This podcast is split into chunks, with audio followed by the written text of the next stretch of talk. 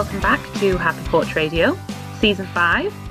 This season, we are discussing tech and digital software role in the circular economy. Today, we have the great pleasure of being joined by Craig Melson. Craig is a program manager at techUK. He works across digital devices, environment and compliance, and consumer electronics. This program covers issues as diverse as modern slavery, conflict minerals, new tech, compliance, and Brexit. Got quite a broad umbrella there. The reason that we reached out to Craig specifically was following a conference hosted by Tech UK in 2019, after which they published a report at the end of 2019 about tech and the circular economy. And given the theme of this year's season, it seemed like a perfect match for us. Yeah, and the report and the webpage, which we'll make sure we link on happyporchradio.com, I think is a really excellent summary of some really relevant points about both the advantages and reasons and opportunities in the circular economy, but also some of the challenges that need to be overcome, some of the blockers, and some of the um, yeah some of the things that might need to change in order to enable the circular economy. Um, the conversation with Craig, I think, was really fascinating, and hopefully helps, along with some of our other introductory episodes, to set the scene for some of the more very specific examples that we're going to be covering through the rest of the season. Mm. And also, as a example of just how broad this topic really is, the amount of things that come up and that Craig was talking about that we just really saw the tip of the iceberg of some of these issues and opportunities within this topic. It's just so vast that there's a lot that we can really dive into here. Mm, yeah, and it's also interesting. So, techUK, for those who are unaware, is a technology membership organisation. It represents the UK, and it's a very broad, across the whole technology sector, membership organisation. Which is, and it's really interesting to me that they're looking to play, amongst all their other roles, but looking to play a leading role in the sustainability conversation in circular economy, both within the technology sector, but also, as Craig described, the opportunity for technology, digital and software, to be enabling and to be a positive part of this circular economy. Mm. And really, we talked a lot about this whole concept as that societal cultural transition that techUK is taking up this role to help the whole process kind of move in that direction.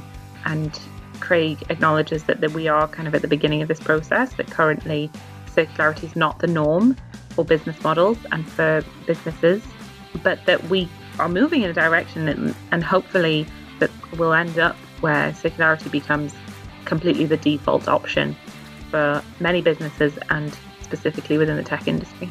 Absolutely, it kind of should be the economy rather than the circular economy.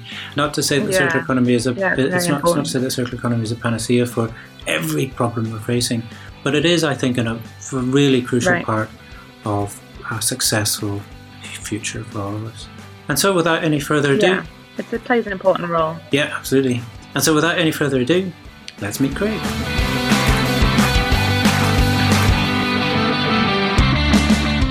Hi everyone, I'm Craig Melson, a program manager at techUK, which is the trade association for companies operating in the digital economy.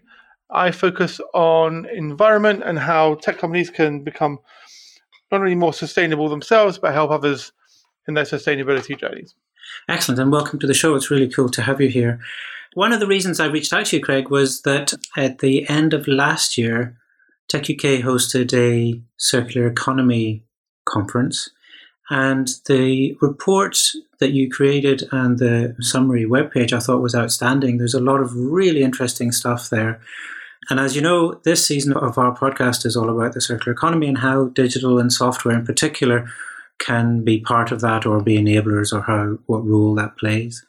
So I thought I would start there. Why a circular economy conference? How does that fit with your role as in doing it within Tech UK and the, and the broader umbrella? So this conference specifically looked at sort of a lot of the circular business models and all the regulation and the sort of changing patterns that we're seeing when it comes to tech and the circular economy. And this is a quite key issue for tech companies. we're seeing more and more companies sort of moving and changing their business models to become more circular. We're seeing a lot of work going on in the UK and Europe around regulation and policy. So companies are having having to do more of this. We're also seeing kind of more demand from for the end users of products, whether that's a business to business environment where sort of circular and reuse models have been fairly well established, to more and more consumers kind of being a bit more demanding of the companies that they use and kind of being a bit more searching in their questions around how they approach resource consumption. Mm. Um, so it's been a big part of what we do at techUK. We have a working group around it, and we have a lot of members doing some really interesting stuff in this space. Mm. Yeah, that's really interesting. And I'd love to, to dig into that in more detail. But just one question before we do that. From your own point of view, what has led you personally to the point where you're playing this role with a focus on sustainability and within an organization like techUK? I mean, techUK is an organization I've known for a fairly long time. It's kind of had various guises. And what I think is really, really interesting is not only kind of how tech companies can kind of get their own house in order mm. and actually kind of figure out, okay, how can we basically minimize and reduce our resource consumption? But I always find it really interesting, which is kind of how tech can be used to help others do that mm. as well. So how can by kind of adopting digital sort of solutions, how can sort of using new technologies like, for example, AI and sensor monitoring, IoT, how can you kind of embed those technologies in other kind of perhaps sort of legacy areas and areas that never really thought about it and help them become kind of more sustainable? I just think that element is so fascinating. Mm, I couldn't agree more. That's kind of, you've just basically described exactly why we're doing this season of the podcast. I think it's really interesting and, and tying it two together, as you say, kind of walking the talk internally within the industry, within businesses, but even potentially more exciting how, as a sector, as an industry, this we can be a part of and a, an enabler and a, a multiplier effect on the positive outcomes there. And it makes it easier as well. By adopting digital technologies, you can actually you know, do things that you were not able to do before, especially if you're a smaller company or if you haven't got the kind of the resource, you can actually basically outsource some of that and actually kind of get the tech to do the heavy lifting. Mm, mm, yeah, it's really interesting. Yeah, yeah, powerful, and and and it sort of ties purpose and into work. I think it's kind of it just brings the whole thing to life. So within techUK, so you said there's a working group. You had this conference. What is techUK's role in this? Do you see? So some of it is around sort of the policy and regulation side, so helping our members understand exactly what is required of them and helping them kind of shape and inform how those regulations will look. But the other is around kind of capacity building and sort of sharing knowledge, because obviously we're, we're an association, we have lots of members focusing focusing on this area, whether from the largest big tech manufacturers to software providers to cloud operators, but also to hundreds of startups and smaller companies with kind of doing very specific things. So part of our role as a convening body is to sort of allow for that information sharing and being able to kind of basically bring our members and bring other kind of stakeholders and consultancies and academics and clever people to really show what's going on in the sector and what is possible and how they can actually shift their operations to become more circular. That's kind of traditionally what a trade association really is, is about that kind of convening and knowledge sharing. And how has the uptake of this been amongst your members? Is there a lot of enthusiasm for it? And or is it well, I mean, I feel like in lots of industries there's a feeling of I understand this is necessary, but I'm worried about X, Y, and Z because at the end of the day, I still need to run my business. I mean, the tech sector is very diverse. You've got everything from, as I mentioned, sort of people making laptops and servers and televisions and games consoles to people doing back end IT, people doing clever futuristic stuff with AI and machine learning. You've got data centers, you've got telecoms networks. So I mean, where kind of different companies are in their kind of approach to circularity really depends where they are. So the manufacturers have traditionally been very advanced in this because, I mean, objectively, they're the ones who have the highest um, impact. So one of the statistics that was kind of presented at the conference was if you look at a data center, so essentially where everything is, is crunched and sort of Mm. distributed, 80% of the related emissions are in the manufacturing phase Mm. of that technology. So as well as if you can have a of the technology in the IT within the data center, so if you can have a reuse and recycling model, you can actually not only cut your resource impacts down, but you can also and lower your own costs. You can also kind of cut down your emissions. So we're seeing some areas like the manufacturing side being very, very aware of their circularity obligations, and some of that was indeed obligation through various rules and regulations but some of it is a kind of a lot of business drivers as well. I mean, the B2B server market is actually very advanced in this area, things like printers as well. They've been using service models. So rather than buying a product, say, rather than buying a printer for X thousand pounds, you lease it on a service contract for multiple years, where you get the kind of all the services and support and all the infrastructure around it. Well, it's just aside from being just a here's a box that you sit in the in the corner that will spit out paper Mm.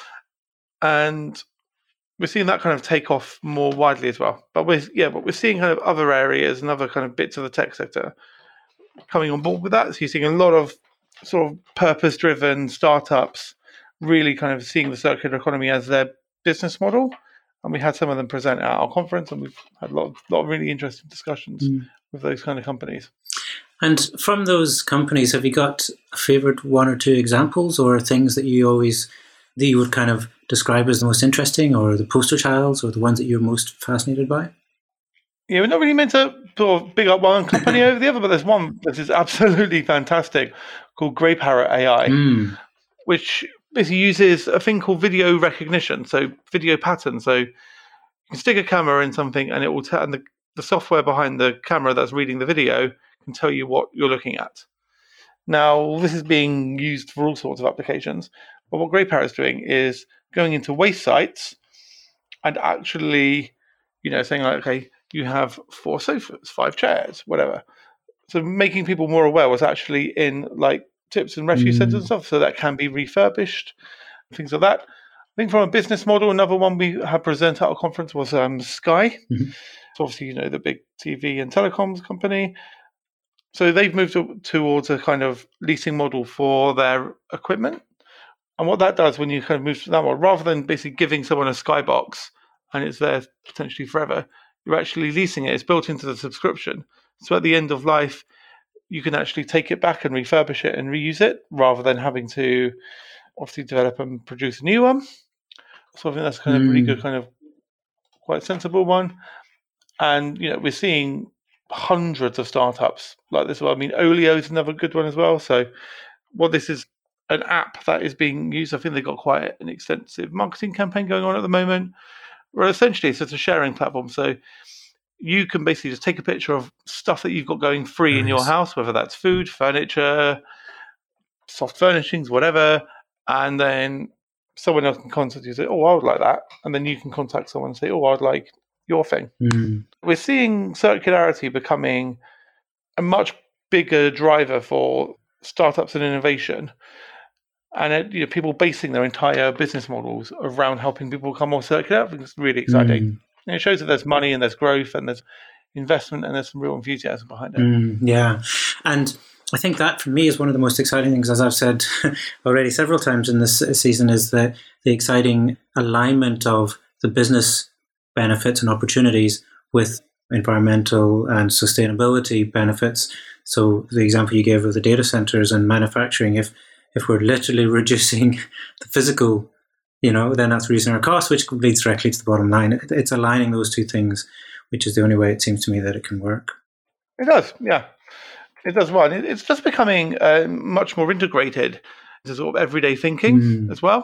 We've got the material efficiency standards as well being developed. Mm. So these are going to further help companies kind of think about circularity in their design. So basically, like, from the design, you're going to make things easier to upgrade, easier to disassemble, easier to recycle, using common parts. So we're going to see more of that in the future. And to be honest, you might even get to the point. I mean, probably this is quite a long way down the line where there won't be a thing anymore. The circular Yes. economy will kind of cease to exist because it will be the default. Yeah, it'll just be the economy. Yeah. And you know, in some sectors, in some sort of processes are already seeing that. Mm. Well, the default is to reuse something rather than, than get a new one. Mm. And so, with that in mind, what do you see as the current? And, and there's some excellent points in the report from your conference. But from your point of view, what are the current biggest challenges or blockers to a more circular economy digital sector? I think some of it is around kind of data, knowing what is in the value chain, where it is, how you can access it. I think that's a hugely sort of challenging area. There are sort of some of the sort of regulatory barriers as well, and some conflicting agendas. So, for example, in the recycling and reuse debates for products, there's a bit of a tension between the safety and the circular economy agendas. Right.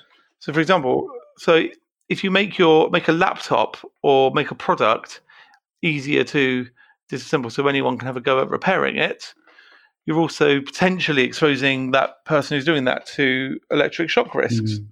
or perhaps potentially breaking it, and then they might need a whole new one after all. Yeah. So that's one of the sort of challenges. How do you kind of square safety and the needs for safe and authorized repair with those issues? I think as well some of some of the regulatory bits can be a bit kind of confusing as well, especially when it comes to some of the uh, substances that can be within the products.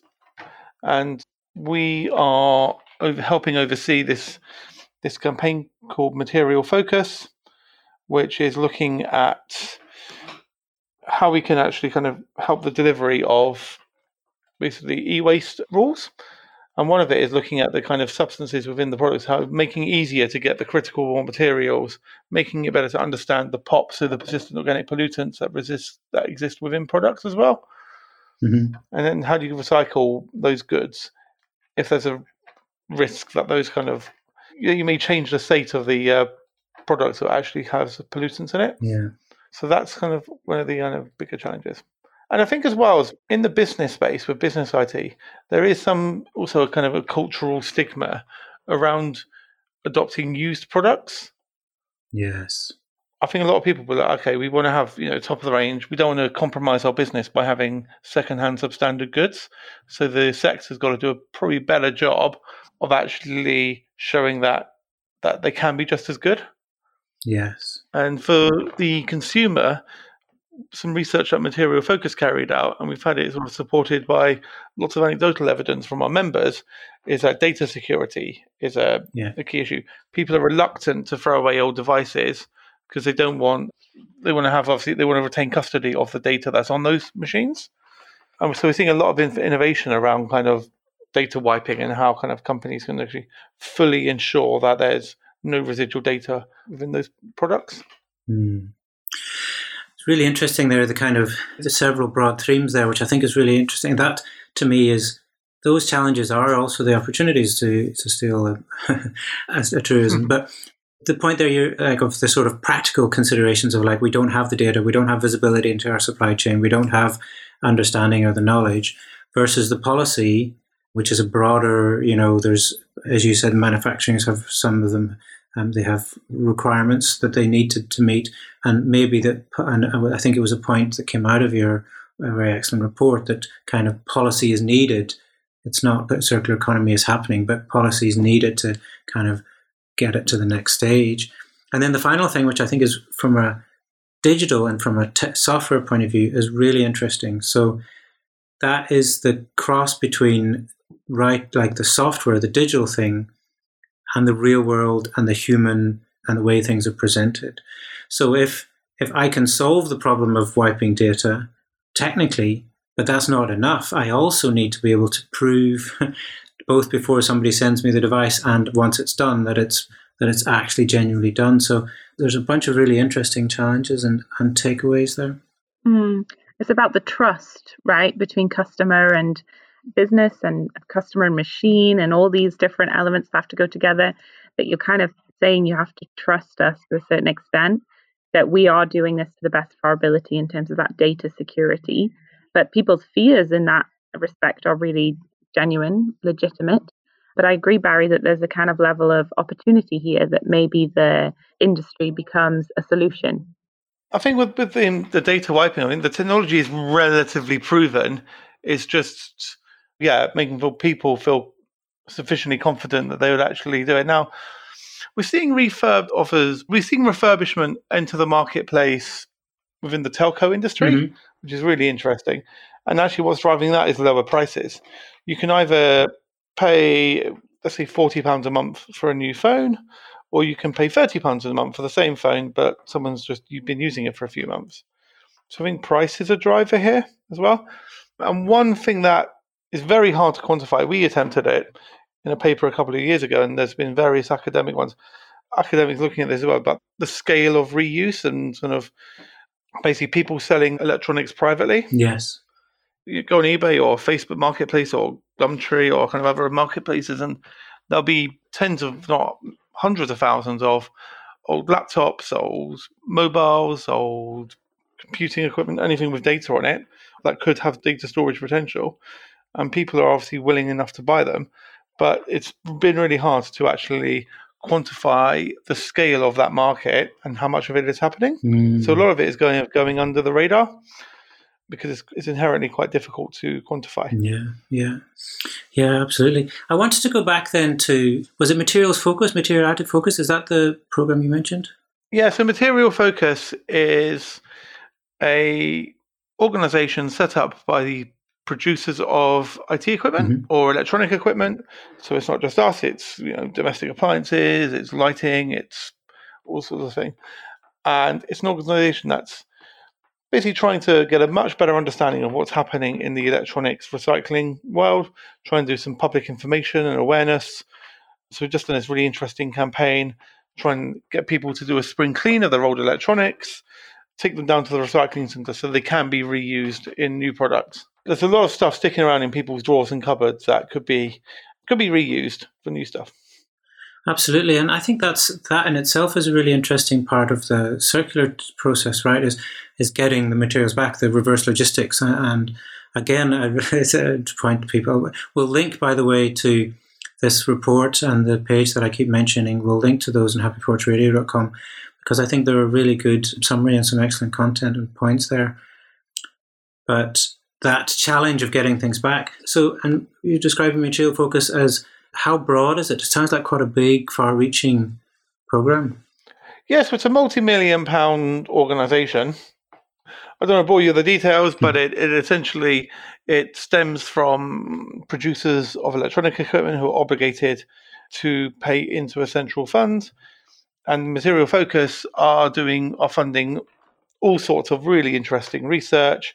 So we've got some stuff really quite techy and quite hardcore sort of academic research going on, all the way through to sort of consumer information. Obviously, supporting the treatment center in the COVID crisis. And yeah, they, they are very interesting organization doing some really good projects. Mm, mm, that's really interesting. So you mentioned that there was multiple things that techUK is doing, and obviously that is, is a brilliant example. You mentioned policy and the kind of information sharing. Can you share some more about that, sort of particularly with this with the circular economy umbrella? Yeah, so there's very sort of active debate at the moment around the future of circular. I guess the regulations that affect tech companies mm. who are trying to become circular. You've got the e-waste regulations. We're expecting a big government consultation this year, which will be kind of looking at the future of them. We've got a lot of changes to waste shipments. So, for example, plastic will no longer be able to be exported to non OECD countries. This is an attempt to make sure that any sort of plastic is being treated and recycled in the most kind of industrialized, sophisticated countries who can actually manage the and have the infrastructure in place to do it in a way that doesn't damage the environment.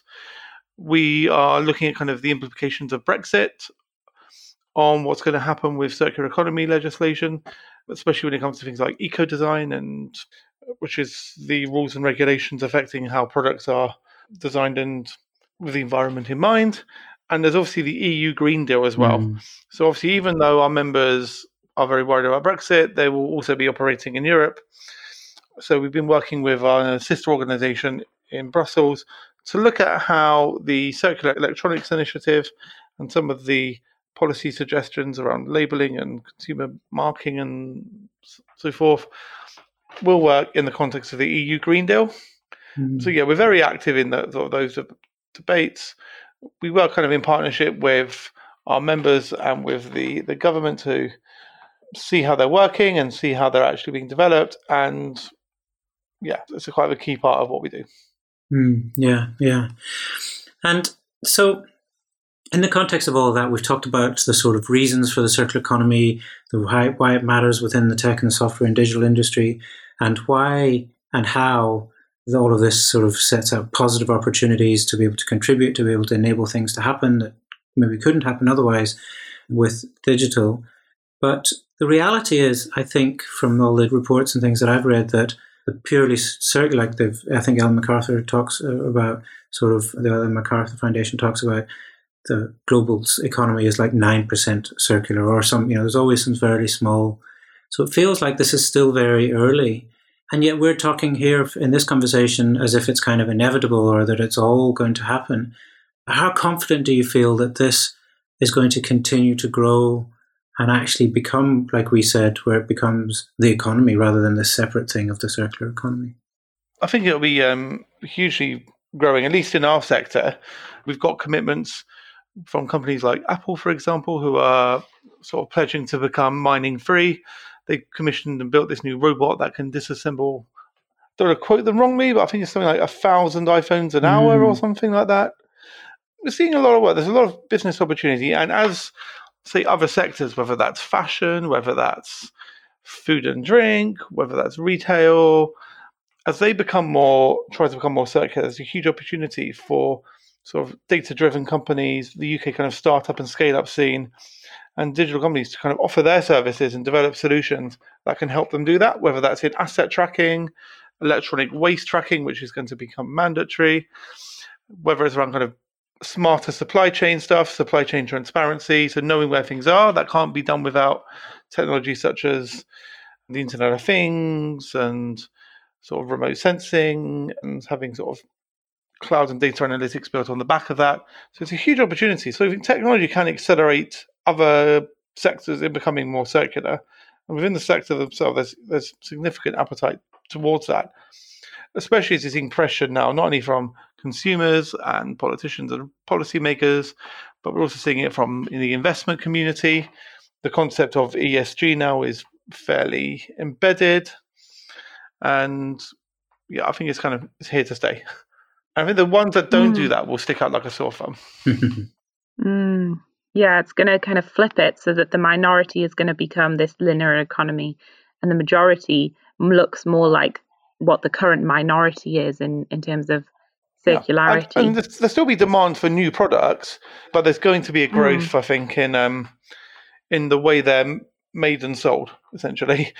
Whether that's yeah leasing models, with service models, with support sort of services around it. I think the um, the manufacturers and the companies are kind of sort of experimenting at the moment, and some of them will, will not work out for whatever reason, and some will and will become standard. I think. Mm. Yeah. As we talk about this universal transition almost towards circular economy, obviously within that, it's really important to ensure that nobody's left behind. And whether that's along the lines of on a global scale, certain economies develop faster than others, or whether it's along social lines or, or economic lines, whatever. And I feel like tech, the tech industry can have can play a role in this in terms of making certain solutions more accessible to everyone. But also I'm interested in it from a perspective of the tech industry itself, making sure that nobody's left behind in this transition. How do you see that from your perspective? Well, I see that we're seeing the growth of devices is huge. I mean, there are estimates out there that there are going to be 40 billion devices connected to the internet. Other predictions of 250 billion devices that are connected to the internet. And we're seeing mm. across the world really a huge growth in more mobile than fixed connectivity. So people are going to be digitally enabled and have access to smartphones. And not only the fact that used and secondhand goods for consumers tends to be cheaper, there's also if you can kind of keep things in reuse and build up that kind of recycling and reuse capacity, and as devices become more sophisticated, you're going to have huge new markets for them. Areas that are just becoming sort of more digital and sort of e-commerce driven. And Mm. you look at the miniaturization of your iPhone or Android phone, whatever is, you know, it's, it's your music player, it's your game machine, it's your, you know, it's a laptop replacement in some ways. It's your phone. It, it's got all these functionalities where actually you're seeing a consolidation of devices. So you're going to get more and more people having access to much more kind of higher grade technology. So I think that's Mm. sort of a huge opportunity, especially in, in the developing world. And then you see things like what it can enable. So microfinance, you're looking at new kind of financial inclusion technologies. You're seeing digital identity, so people can move across borders and access services, but without having the need for restrictive passport. So we're seeing your kind of your smartphone and your sort of personal IT becoming your gateway to so much now, and this is happening much much more accelerated rate in the developing world than in the industrialized world. Mm. Yeah, and I obviously as techUK, I understand that your focus is the UK, mm-hmm. but I noticed in the report that there's lots of examples from various parts of the world of different ways of dealing with. For instance, there was a an example about recycling model in Japan that focuses more on value over over volume and other such sort of things. So it feels like there's there's pockets of these ideas popping up around the world and it's not necessarily that the that Europe or the UK is going to lead the way in this that there can be diversity of ideas and solutions from the offset sort of thing Yeah, I mean, even though obviously with techUK, a massive chunk of our members and the ones who are probably most advanced in this area are all kind of global companies. So with headquarters in not only the UK or Europe, but you know, Japan, South Korea, the United States, and that inherently means you do get the best practice from across the world. And yeah, you're right. You're seeing new models popping up all over the place, and I mean, part of our job is to see what we can do to kind of consolidate and see what works and what doesn't work. So, for example, we've seen that with in, with approach to regulation. So, with ex- extended producer responsibility, we've been sort of mapping what is working and what isn't working globally, and we're seeing that with supply chain as well. So, we are seeing a kind of global approach now. Obviously, it makes sense for us if it's harmonized, but making sure there's access to good ideas and access to services yeah, it's important. Mm, yeah, that makes complete sense. Yeah. Go ahead, Emily. so, how about within the tech industry itself, in terms of this idea of diversity and inclusivity? Is there have you seen kind of a rise in in those? You mentioned at the beginning of the episode that people within your community are coming from all different sizes of organization, from all different kind of angles of looking at this problem. Do you think that as a as an industry the the diversity is growing? Yeah, we're, we're seeing that. You said there's a kind of entire work stream in techUK around kind of what we can do to improve that sort of diversity, whether that's around the pay gap reporting. There's work going on around how do you get returners and working mothers back into to the workplace. Yeah, and every company has kind of taken this very much on board and has got schemes in place. In fact, just the other day, I think we were talking about the importance of um, apprenticeships and skills being open to the widest possible number of people, and that there are no barriers to entry.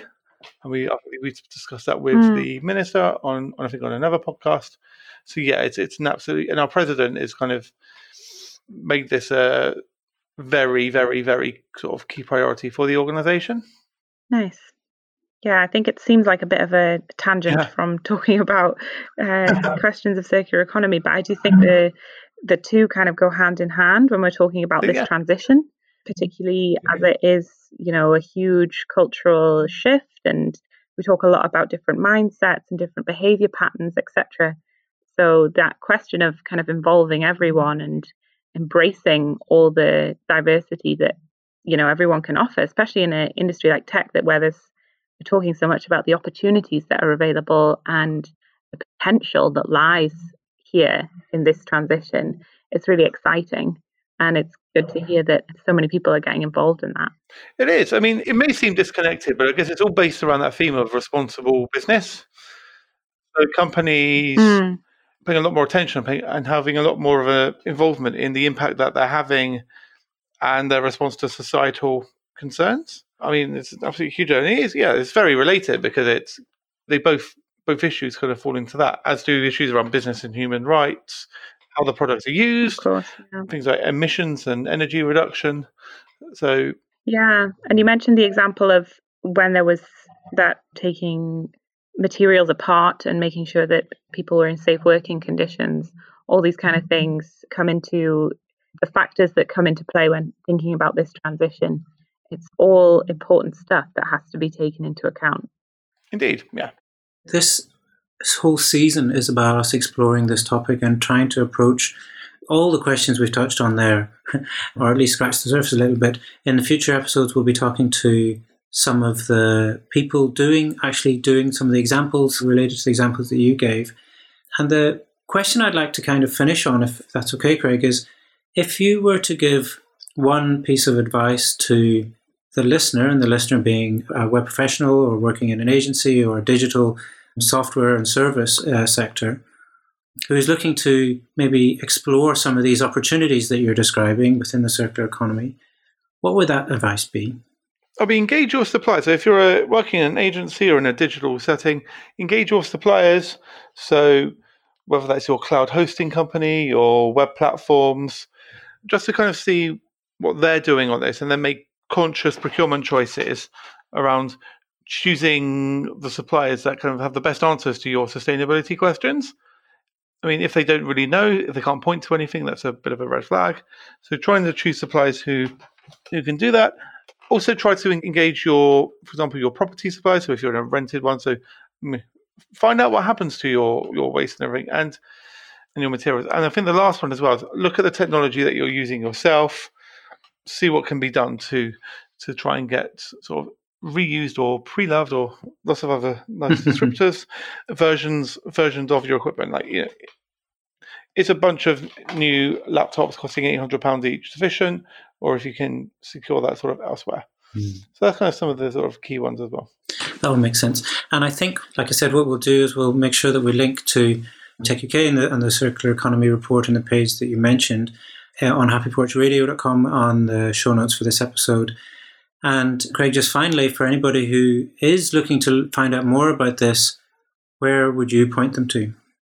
Well, I could point them to obviously ourselves, so that's techuk.org, and we're listed in the Environment and Compliance program. But there are also wonderful organisations doing things out there. So there are consultancies like Anthesis who are doing a lot of the really clever sort of heavy lifting.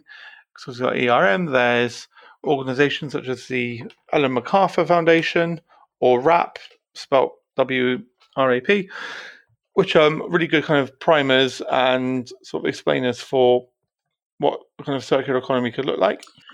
Excellent. Thank you so much again. Really appreciate your time. And thanks, Emily. Yeah, thank you for having me on. Thank you, Craig. You can find notes and links from this episode, plus a full transcript at happyporchradio.com. If you are enjoying the show, please take a moment to give us a positive review on your favourite podcast app. Thanks for listening to Happy Porch Radio.